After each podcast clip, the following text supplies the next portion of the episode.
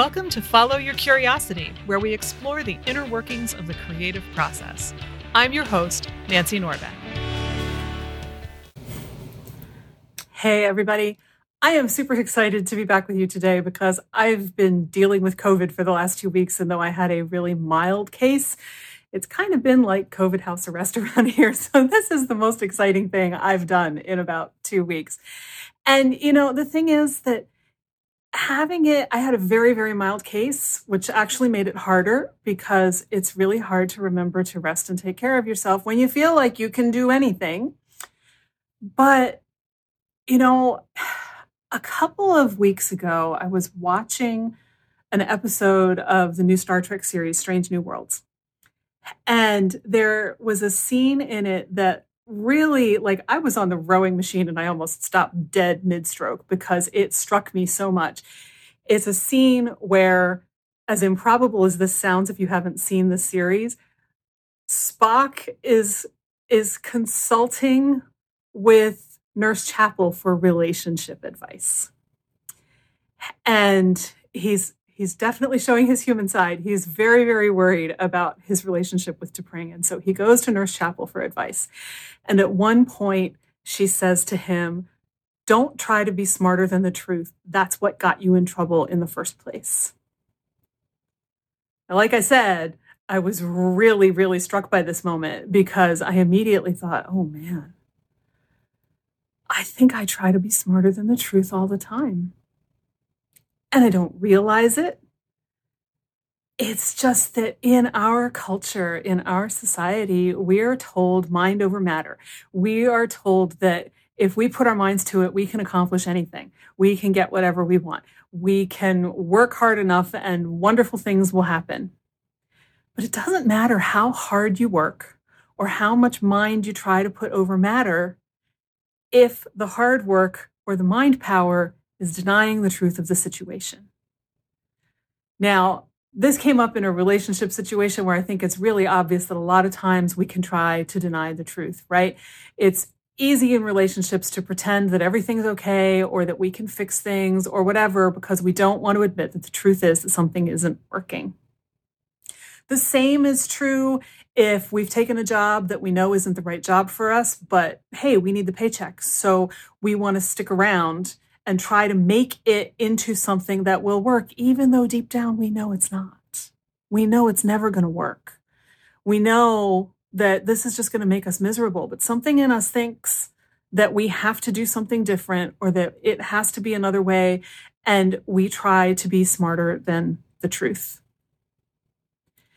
So, this can come up in creative processes too, right? It's possible that the thing that you are working on, the thing that you see in your head, and this happens to me all the time, I would be the most fabulous visual artist if I could just translate what was in here onto a page. It's not a skill or a talent that I've ever had, though someday I may go back to it. But the truth for me right now is that that's just going to frustrate me. There are better places for me to put my creative energy.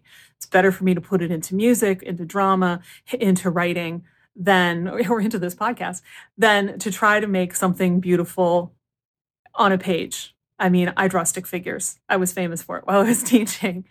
So the truth is that if I try to spend all my time on something that just isn't the right thing for me to do, I'm going to frustrate myself and then I'm going to feel annoyed when I finally have to admit the truth and I realize that I've wasted a bunch of time. It could be that this particular idea that you really love is a fabulous idea. It's waiting to be born, but it needs more time to incubate. We try to force things all the time because we've been told in our culture that if we force it hard enough, eventually we will succeed. I don't know if any of you have ever built anything by IKEA and discovered that it doesn't matter how much you try to force that piece together. One of two things is going to happen one, you're going to try so hard that you ruin the thing you're trying to make. Or two, you're going to waste a lot of time because that little joint was never meant to go into that little hole and hold these two pieces together. It's the same kind of thing, right? But with a creative project, it could just need more incubation. It could be you don't have enough information. It could be any number of things. And it doesn't mean that it's the wrong project, but it might just mean it's the wrong time. There are other ways that this can come up too. It, I mean, it, it can happen just on a life level, right? Where are you trying to be smarter than the truth? What do you really know deep in your gut that you wish you didn't? What truth do you know that you don't want to admit that you know, that you don't want to see?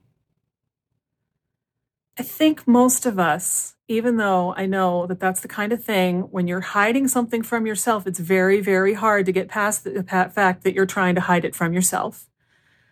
But somewhere deep down inside, I think we usually know. Or at the very least, we have an inkling. We may not know what the reason is, what the problem is, but we know something about a situation isn't right. But we are also taught that our intuition is not as important as the facts on the surface and that hard work that's supposed to fix everything. Sometimes the truth is you need a break.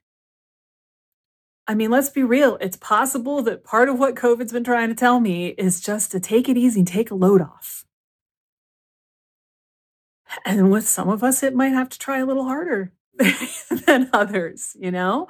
Some of us really think that our value is tied up in how much we produce and how much we work and how many hours we spend in a day working, working, working, while we ignore things like our family, our house, our kids, our relationships, our other interests, our hobbies. So, this goes beyond the creative process. It's just a really interesting thing to think about and something that I think bears some consideration not just in this moment, but in any moment. So I would recommend if you are a journaler, which I hope you are, that you sit down and and you you know consider the question of where am I trying to be smarter than the truth? Or what truth am I trying really hard not to see? Even if you are a visual artist, a photographer, a dancer, a musician, sometimes sitting down and writing things out on a page is the most powerful way to get the answers to those questions that seem unanswerable, or to at least make progress on them. And sometimes other things will come up that will make a little bell in your head go ding, ding, ding. I usually put an asterisk next to those things in the margins and one up in the top corner so that I can find them easily later and come back to them and then explore that question. It's a path that leads to a lot of new truth and you know, the funny thing is, when you stop trying to outsmart the truth, things just get easier. Because the truth is pretty straightforward. The challenge is to accept that truth and then act from it rather than acting from thinking that we know better than the truth. So I invite you to explore your own personal Mr. Spock and Nurse Chapel and see where you might be trying to outwit the truth in your own life, and then see what that tells you about what you could do differently that might work better for you. And with that, I will see you next time. You know, I talk to people all the time who are feeling totally lost, overwhelmed, and stuck creatively. And I know there are lots more of you out there who are feeling the same way. So I made something to help. Check out the link in your podcast app for my creative tune-up kit. It's 37 bucks, super affordable, and it's full of my favorite coaching tools to help you rediscover your creative self and make progress fast. I would love to get it into your hands so that you can get unstuck and create beautiful things this year. Follow Your Curiosity is produced by me, Nancy Norbeck, with music by Joseph McDade. If you like Follow Your Curiosity, please subscribe, rate, and review on Apple Podcasts or wherever you get your podcasts. And don't forget to tell your friends. It really helps me reach new listeners.